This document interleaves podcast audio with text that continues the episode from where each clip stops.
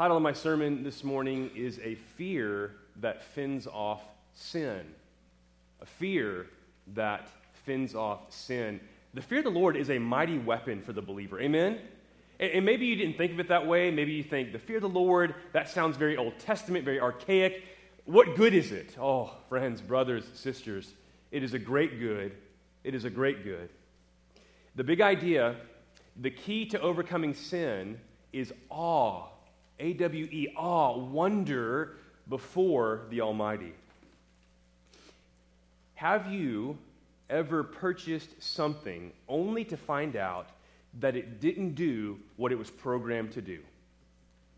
That's really a bummer at Christmas time, right? You, you buy your kid this present they've been talking about.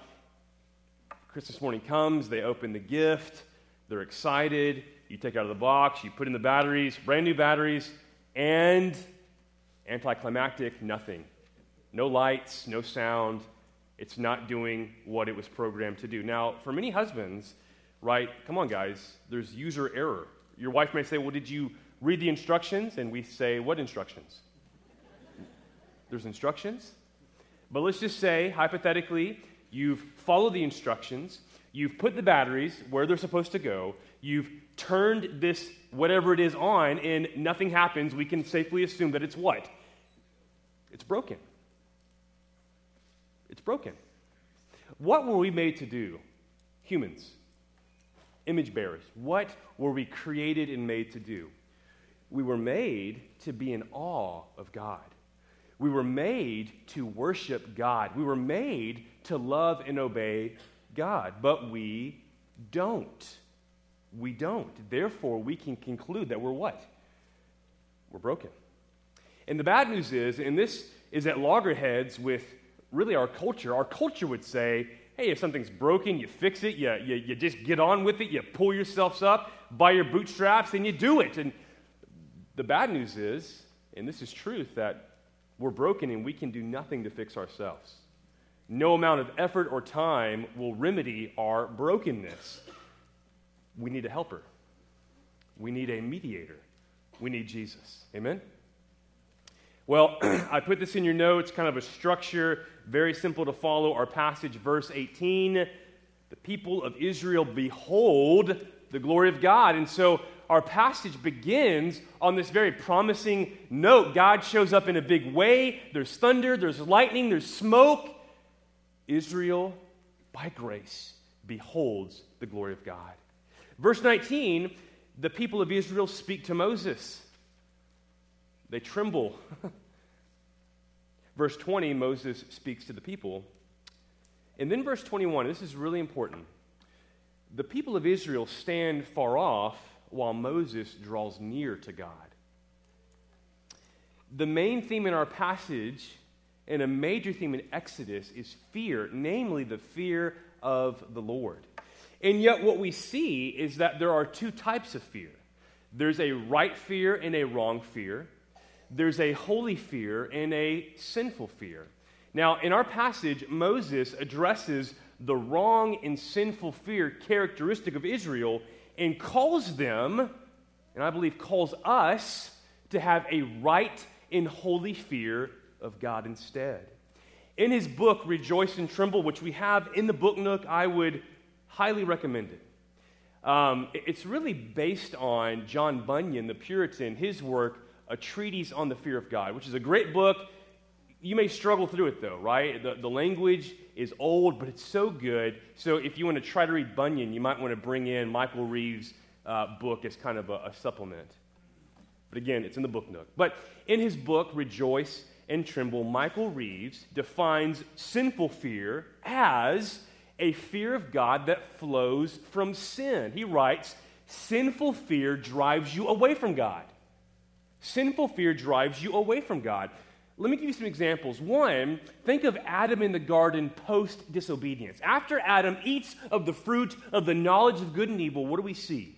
Genesis 3:10, and Adam said, I heard the sound of you in the garden. He's talking to the Lord.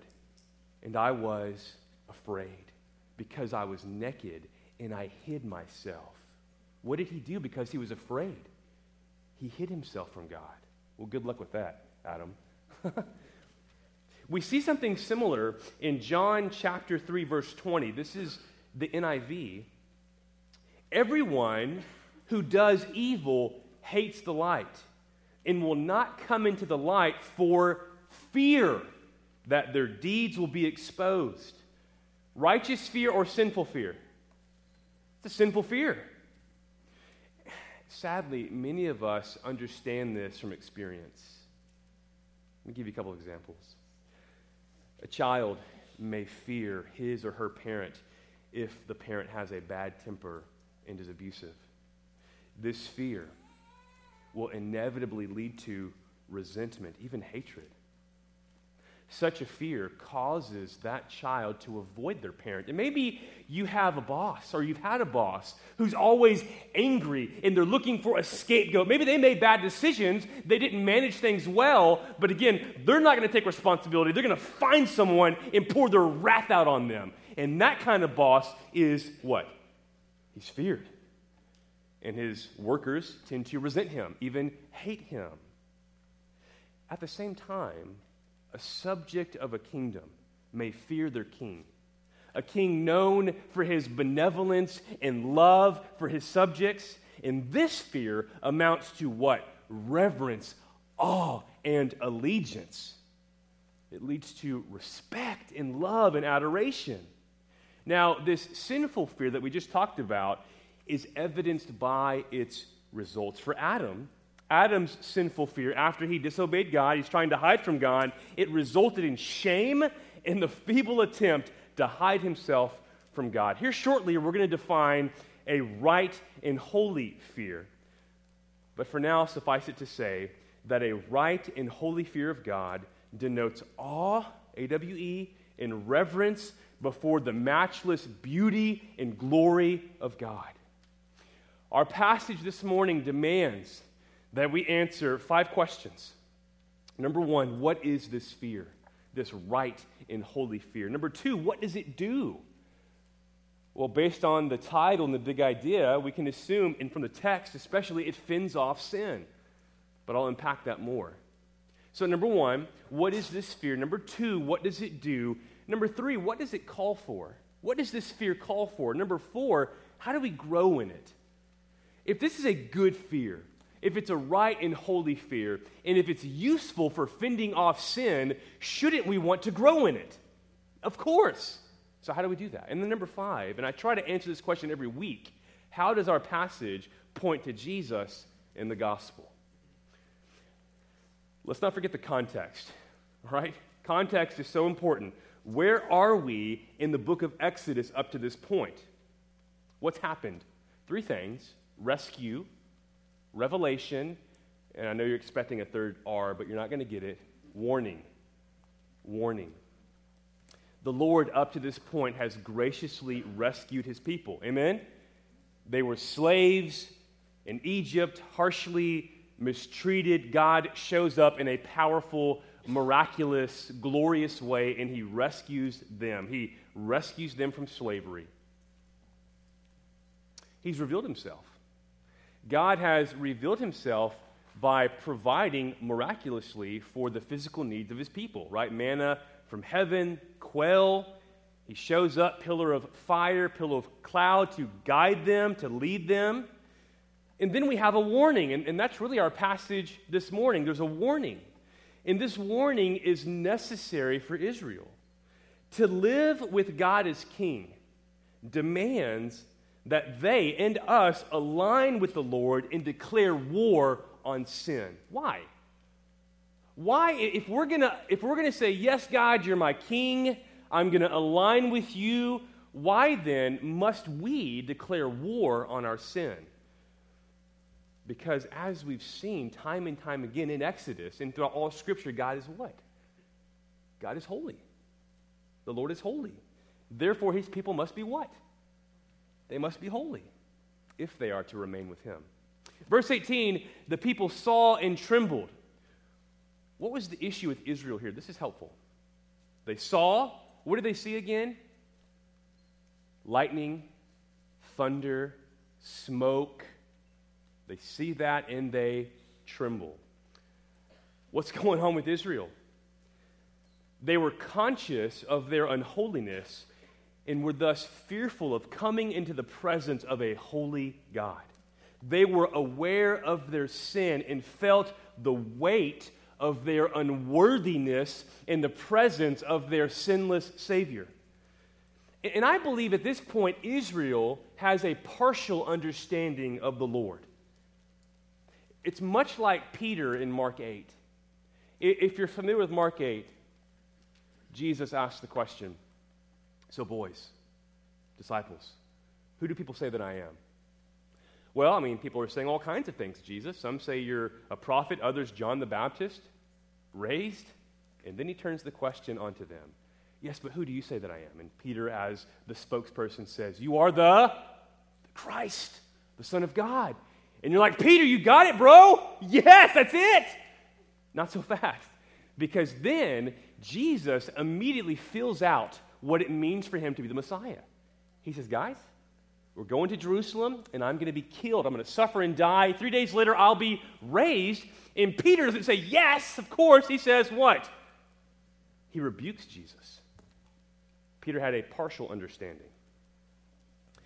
Israel's fear, again, this sinful, ungodly fear, led to despair and a desire to hide from God. Now, fear is the proper response to the Lord, but it must be a right and holy kind of fear. And we see this throughout Scripture. Again, examples abound. Let's go to Isaiah. Or if you're British, Isaiah. Is David here? He's not, so not relevant. All right. Isaiah 6 5, and I said, Woe, woe is me, for I am lost, for I am a man of unclean lips, and I dwell in the midst of a people of unclean lips. Why? For my eyes have seen the King, the Lord of hosts, fear, reverence, awe. Man, I love Luke, yes, my son, but the Gospel of Luke, Luke 5, do you recall Peter's response to the miraculous catch of fish? This is so good. Let me read it for you. Luke 5, 4 to 9. And when he finished speaking, he said to Simon, Put out into the deep and let down your nets for a catch. Simon answered, Master, we toiled all night and took nothing. We've been fishing all night, Jesus, and we've caught nothing, empty nets. But at your word, I will let down the nets. And when they'd done this, they enclosed a large number of fish, and their nets were breaking. They signaled to their partners in the other boats to come and help them. And they came and filled both the boats so that they began to sink. That's a good day on the lake, right? Come on, men. I can't either. I can't even believe it. It's crazy.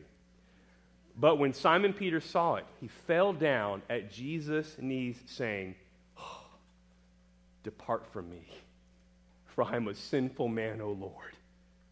For he and all who were with him were astonished at the catch of fish that they had taken. This is an appropriate response. God's glory begets fear and awe. Amen? It's that, wow, God, you're so big. You're so magnificent. You're so amazing. I'm in awe and wonder that you would save a worm like me. I deserve hell, but in Christ, I get heaven. Wow. That is the fear and the wonder we're talking about here. In Exodus 20, 18 to 21, the people of Israel and Moses are juxtaposed. Intentionally, we're, we're to see this comparison, this contrast. As one brother says, what Israel dreaded was what Moses coveted, right? What Israel dreaded, Moses coveted. Israel's ungodly fear caused them to flee from the Lord, while Moses' godly fear caused him to flee to the Lord. And this brings us to our first question What is this fear? If you're taking notes, I want you to write down two words. This is so helpful. Okay, so to what might we compare this right and holy and good fear that Moses calls Israel to embrace. The first word is love. Love. Love. Love and fear? I mean, do, you t- do you tend to love what you fear? Charles Spurgeon, my boy.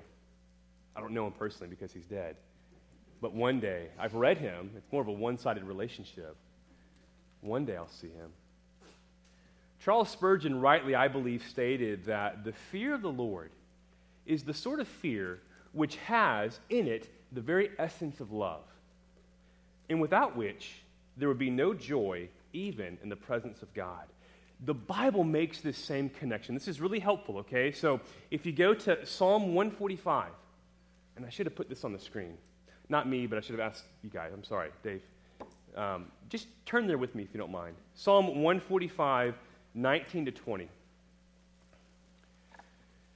If you've been attending Wednesday night Bible study in here, I've been going through the Psalms and I've taught you about different types of parallelism, right? This is common in Hebrew poetry where the author will state something and then he'll basically repeat himself using different language but making the same point. Why, why, why do we repeat things? For emphasis, to make a point, right? So here's an example of synonymous parallelism Psalm 145, 19 to 20. I'm going to try to emphasize it with my tone, my voice, so you'll hopefully see the point here. He fulfills the desire of those who fear him. Fear him. He also hears their cry and saves them. Verse 20 the Lord preserves all who love him, but all the wicked he will destroy. The one who fears the Lord and the one who loves the Lord are one and the same. These are parallel ideas. To fear the Lord is to love the Lord. Do you fear the Lord? Then you love him. Do you love the Lord? Then you fear him. You're like, Chris, that's just one example. Oh, guys, I can get carried away. And I made sure I didn't, but I'm going to give you a couple more. So, Deuteronomy 6, 1 to 5. Now, this is the commandment, the statutes and the rules. That you love. That you what? Oh, not there. I'm sorry. I, I skipped a line. Forgive me? Okay, good. I, Donnie just. That the Lord your God commanded me to teach you, that you may do them in the land to which you are going over to possess it that you may fear the Lord your God, you and your son, and your son's son, by keeping all his statutes and his commandments, which I command you, all the days of your life, and that your days may be long. Hear therefore, O Israel, and be careful to do them, that it may go well with you, and that you may multiply greatly, as the Lord, the God of your fathers, has promised you in a land flowing with milk and honey. Hear, O Israel, the Lord our God, the Lord is one. You shall love the Lord your God with all your heart and with all your soul and with all your might. In this text, in these five verses, fear and love are brought together. This fear is to be expressed through love and adoration for the Lord.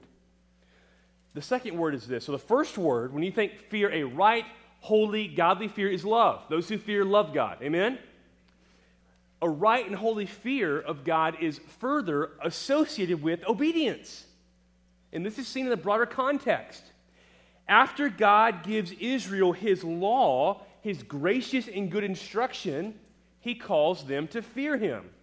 The idea here is that of obedience. And this is seen throughout the Bible. Here's another example Ecclesiastes 12 13. The end of the matter. All has been heard. Fear God and keep his commandments Fear God and obey Him. Fear God and obey Him. Fear Him and love Him. Fear Him and obey Him, for this is the whole duty of man. Deuteronomy 6 2. That you may fear the Lord your God, you and your son and your son's son, by keeping, by obeying all his statutes and his commandments. Here we see that Israel was to fear the Lord by obeying him. How do we show that we fear God? By doing what? By loving Him and obeying Him. Show me someone who does not love God nor obey Him, and I will show you someone who does not fear the Lord. Deuteronomy 6:13 It is the Lord your God you shall fear him you shall serve and by his name you shall swear. Now both of these ideas love and obedience are brought together in Deuteronomy 10 12. And I, I put all these in your handout. These are important. So go back and read these. Listen to Deuteronomy 10 12. And now, Israel, what does the Lord your God require of you? but to fear the Lord your God and to walk in his ways. What do we call that? That's obedience. To love him, to serve the Lord your God with all your heart and with all your soul. right there. Do you see it? To fear the Lord is to love and obey him. Now, to fear the Lord is to what? To love and obey him.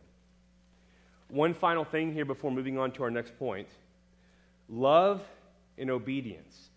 The right and holy fear of the Lord is worship. This is worship. To love and obey is to worship, it's awe. To fear the Lord is to love and obey the Lord, and this is tantamount to worship. Now, maybe you're thinking, is that me? Does that describe me? How can one know that they fear the Lord? Is it important that we fear the Lord? Of course it is. How can one know? Well, here's some questions, maybe some diagnostic questions. Do you love the Lord? Do you love Him? Are you committed to obeying Him? Is your highest goal in life to worship Him with your life? If yes, then you obviously fear the Lord. Now, what does it do? What does it do? What does this right and holy fear do? And what does it mean to fear the Lord? It is to love and obey Him. Amen? Verse 20 Moses said to the people, Do not fear, for God has come to test you, that the fear of Him may be before you, that you may not sin. How does this work? This verse, I don't know if you were listening, but this verse at first glance is confusing. Don't fear, but fear. Wait, what? That's one of those, did I miss something here? Don't, don't fear, but fear. What's happening here? What's going on? God's powerful presence, His glory, the thunder, the flashes of lightning, the sound of the trumpet, the smoke on the mountain caused the people of Israel to be afraid, to tremble, and to stand far off, to distance themselves from the Lord. It was Israel's unholy state, their sinfulness, that caused them to be afraid, to tremble, and to distance themselves from the Lord. Again, there's that comparison. Israel, they distance themselves. Moses seeks to draw near. what did they fear? What was Moses commanding them not to fear? They feared death. They feared God's judgment. Do you know why? Because the last time they witnessed this, this phenomenon, the lightning and the thunder crashing, was back in Exodus 9 during the plagues. It was the plague of the hail, which brought death and destruction. Now they're witnessing it, and what are they assuming? We about to die. The context is one of judgment. We're in trouble. But here's the problem with Israel. What did God promise them? I'm going to bring you to the promised land. I'm going to be with you. I'm going to take care of you. At this moment, they failed to trust the Lord, and this would not be the first time, right? They failed to trust the Lord in His promises and instead ran for their lives. Theirs was a sinful fear, for it drove them away from the Lord. So the first use of fear is negative. What about the second? Verse 20 Do not fear, for God has come to test you, that the fear of him may be before you. Why? That you may not sin. Moses assures Israel that the awesomeness of God on display will not end in their demise. It is meant to test them so that they will not sin against the Lord. God wanted Israel to behold his glory, his power, his sovereignty, and to worship and adore him, to love and obey him in response. Why? Why?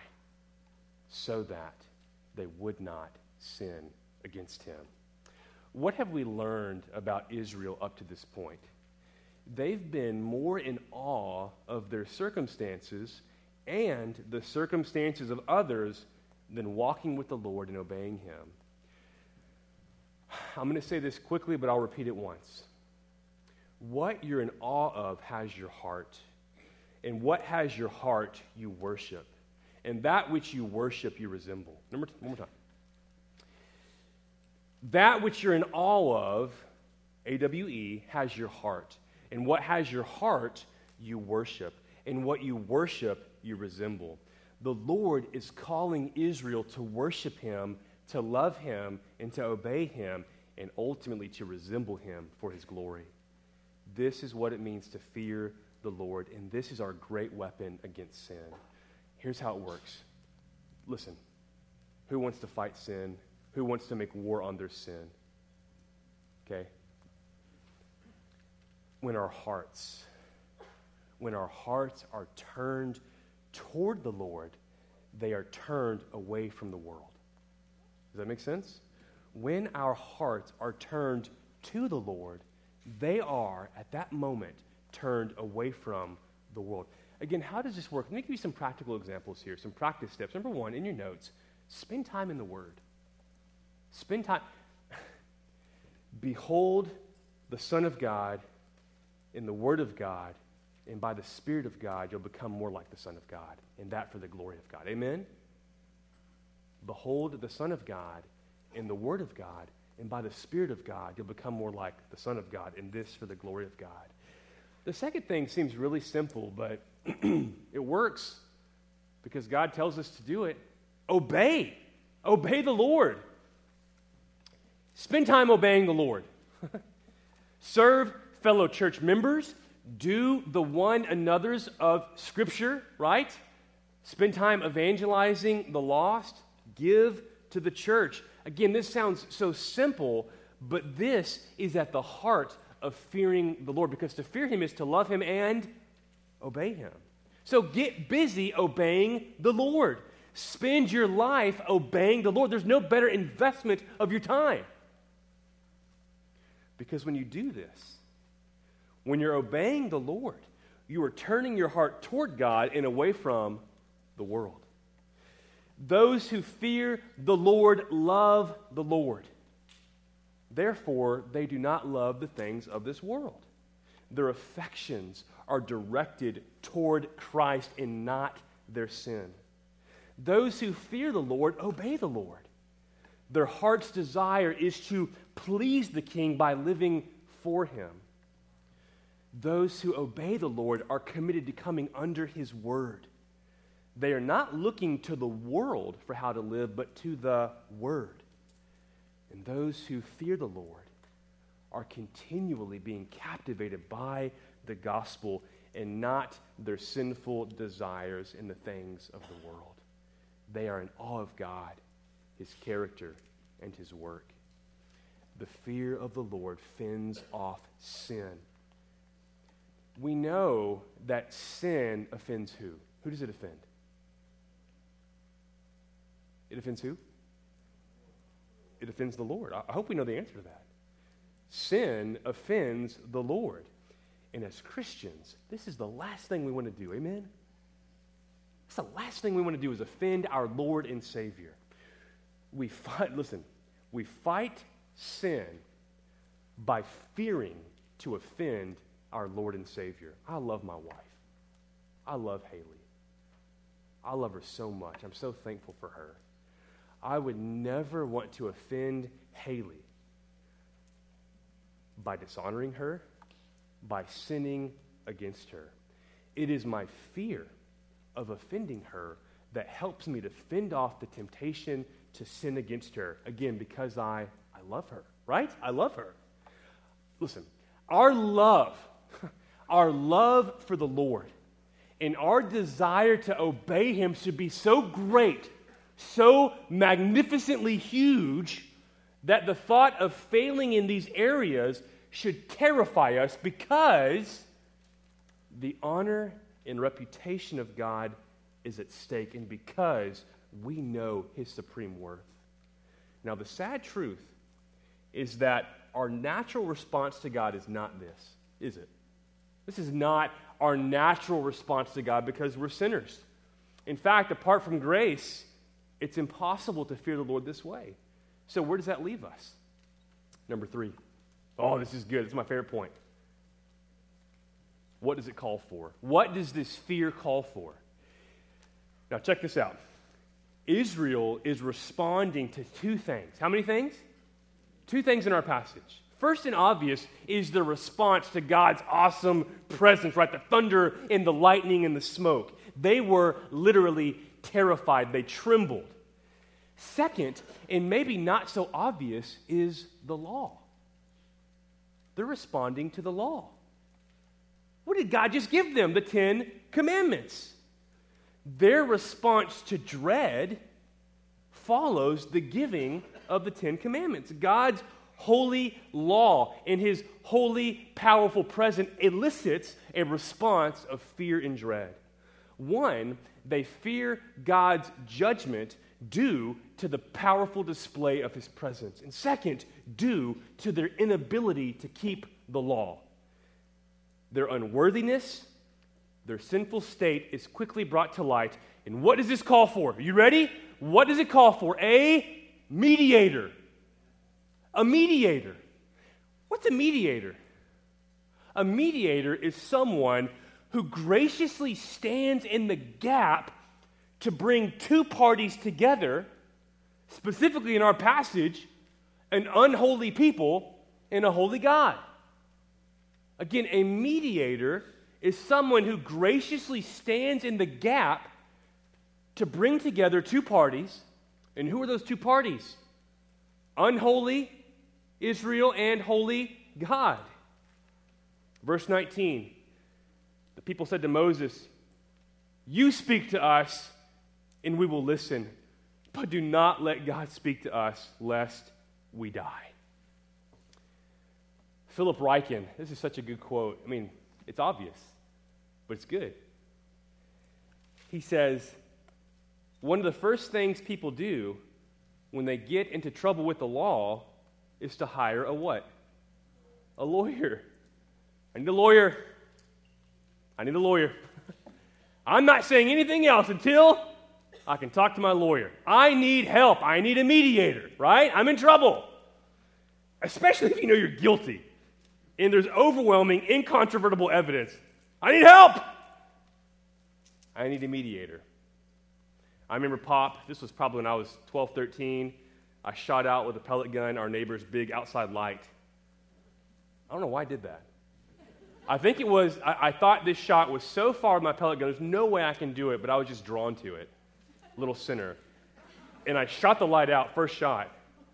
That does not describe my hunting experience always. But I immediately called for Pop to help me.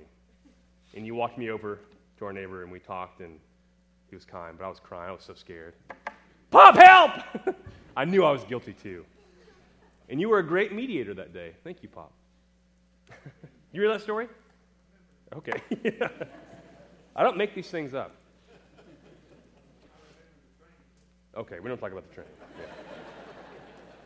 I can't believe you said that. All right. they see, toy train. They see, Israel sees God's incredible glory, his power. And then, listen, so they, they see the power, they see the glory, they hear the demands of the law. Okay, put those two things together. This God who gives the law is mighty, he's powerful, he's sovereign over the elements. That coupled with his law that they know that they know they can't keep,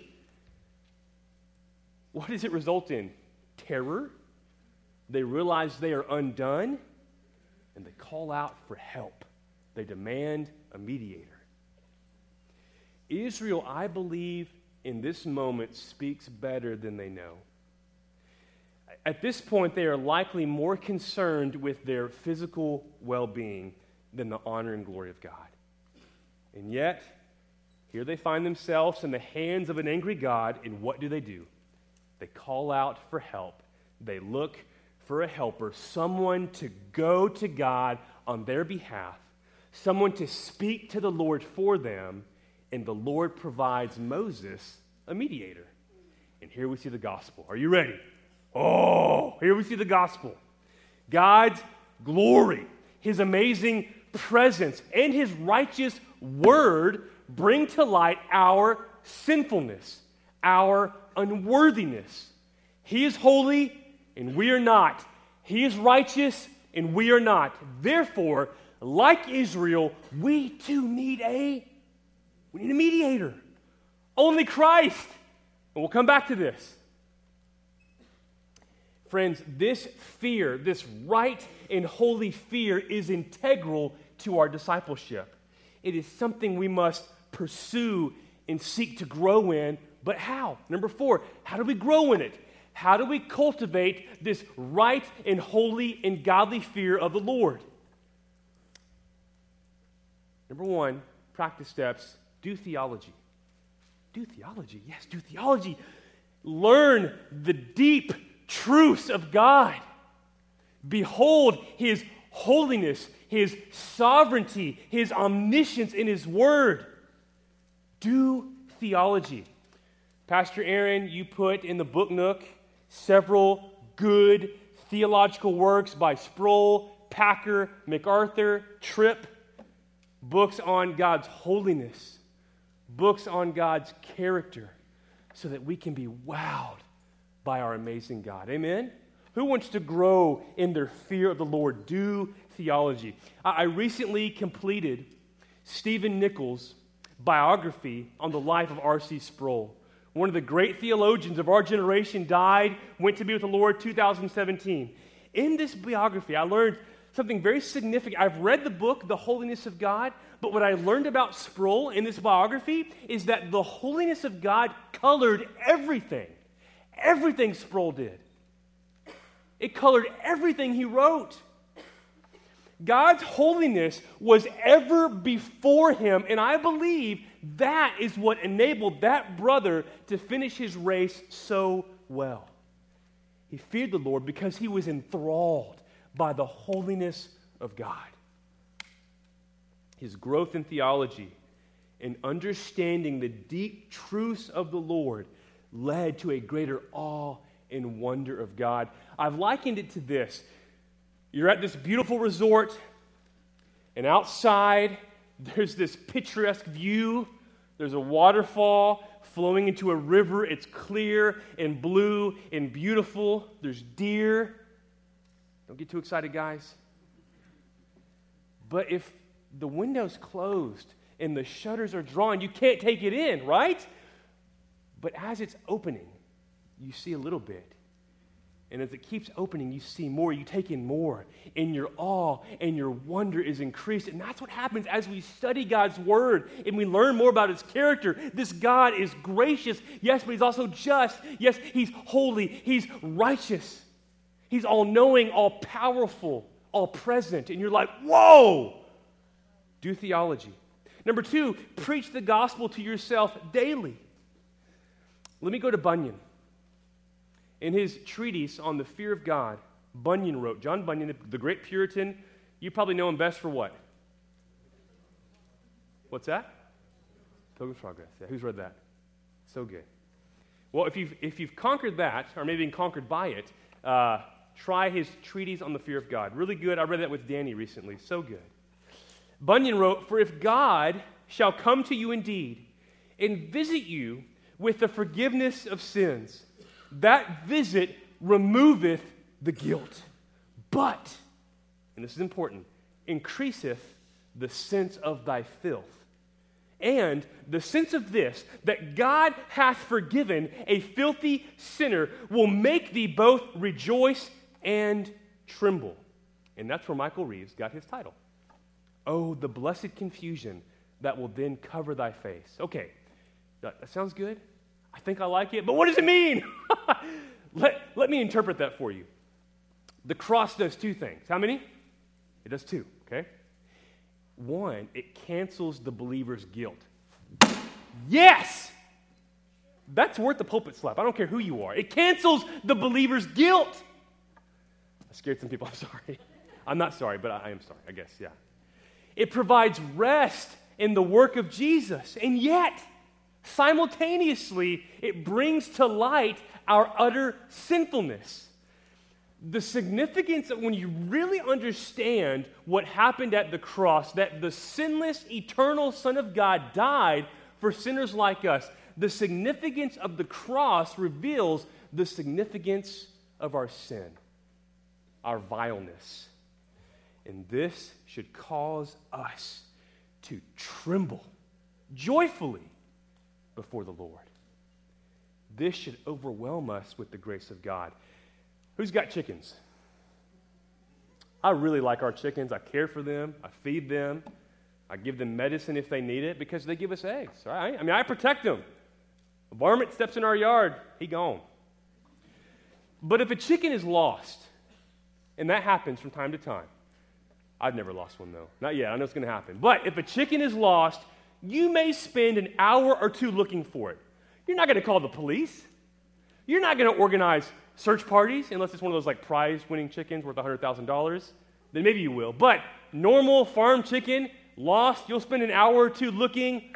You'll comb your property. Then you come to the realization something got it. If a child is lost, now listen, if a child is lost, you're going to call the police.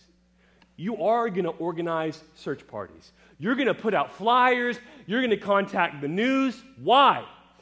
The efforts put forth reveal the significance of the need. How much more the cross of Christ? Nothing but the blood could rescue undeserving sinners like us. And this should lead to an eternity of awe and wonder at the goodness and grace of God. Final point is this final practice step to grow in the fear of the Lord. Sit under the preaching of God's word. Let me tell you something. If your church attendance is spotty, if it's spotty, inconsistent, you will likely find that you are not growing in the fear of the Lord. Number five, quickly.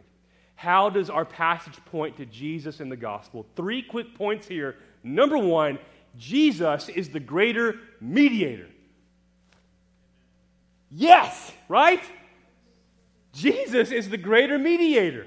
1 Timothy 2 5, for there is one God, and there is one mediator between God and men, the man Christ Jesus. John 14 6, what did Jesus say? I'm the way, the truth, and the life. No one comes to the Father but by me. He's the mediator. I love 1 John 2 1 to 2.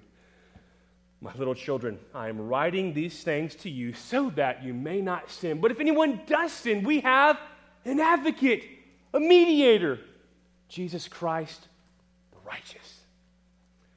Like Moses, Jesus, the greater Moses, has entered into the presence of the Father on our behalf, making a way for us sinners to be with who? With God. Now, what makes Jesus a successful mediator? Number two, Jesus is the perfect Son of God. Oh. Like Israel, we suffer from a sinful fear of God. We are naturally in awe of the wrong things. We run from God instead of to Him.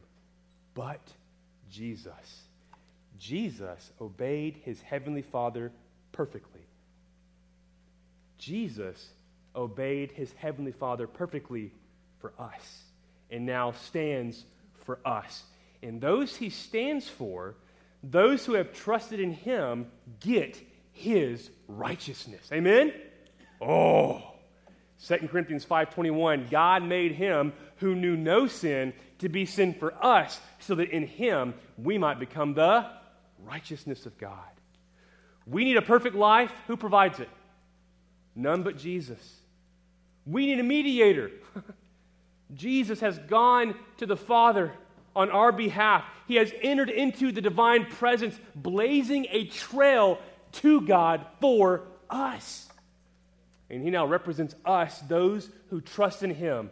He represents us before the Father. Amen? And number three, Jesus is the giver of the Holy Spirit. John 16, 7. Nevertheless, I will tell you the truth, Jesus says. It is to your advantage that I go away. For if I do not go away, the Helper, right, the Holy Spirit will not come to you. But if I go, I will send him to you. God desires our what? Our holiness. He desires our obedience and love. In fact, our obedience is evidence of our love. John 14, 15. If you love me, you'll keep my commandments. Jesus gives us the Holy Spirit so that we can love and obey him, so that we can fear him, and thus fend off sin. Trust in Jesus.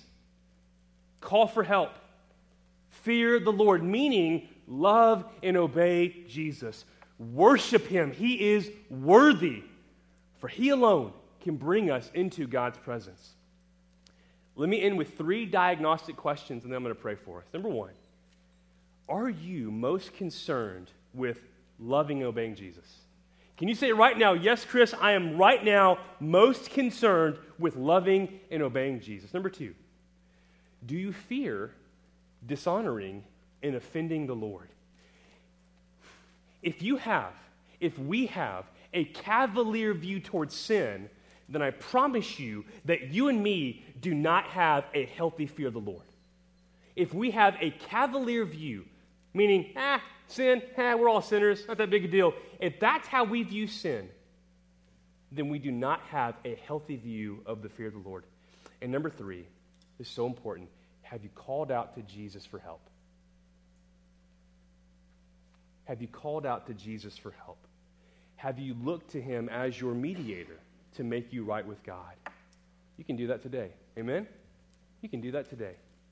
Ask Jesus to save you from your sin and the eternal punishment that you and I deserve.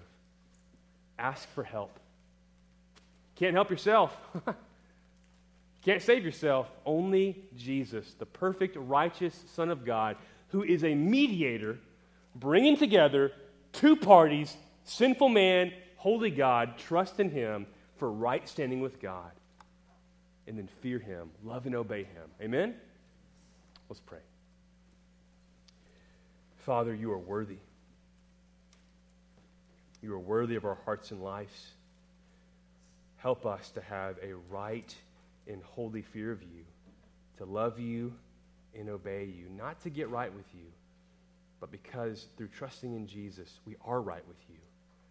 Father, may our lives be marked by a fear of you. Help us to be in awe of you. Help us to do good theology, to study your word, to take in the deep truths of your word, to learn what it means that, God, you are holy and sovereign and all powerful. Father, may we preach the gospel to ourselves daily. And may we be committed to gathering with your church every Lord's Day to come under your word, to grow and to cultivate this right and holy fear of you for your glory and our good. And all God's people said, in the mighty name of Jesus, amen. Amen.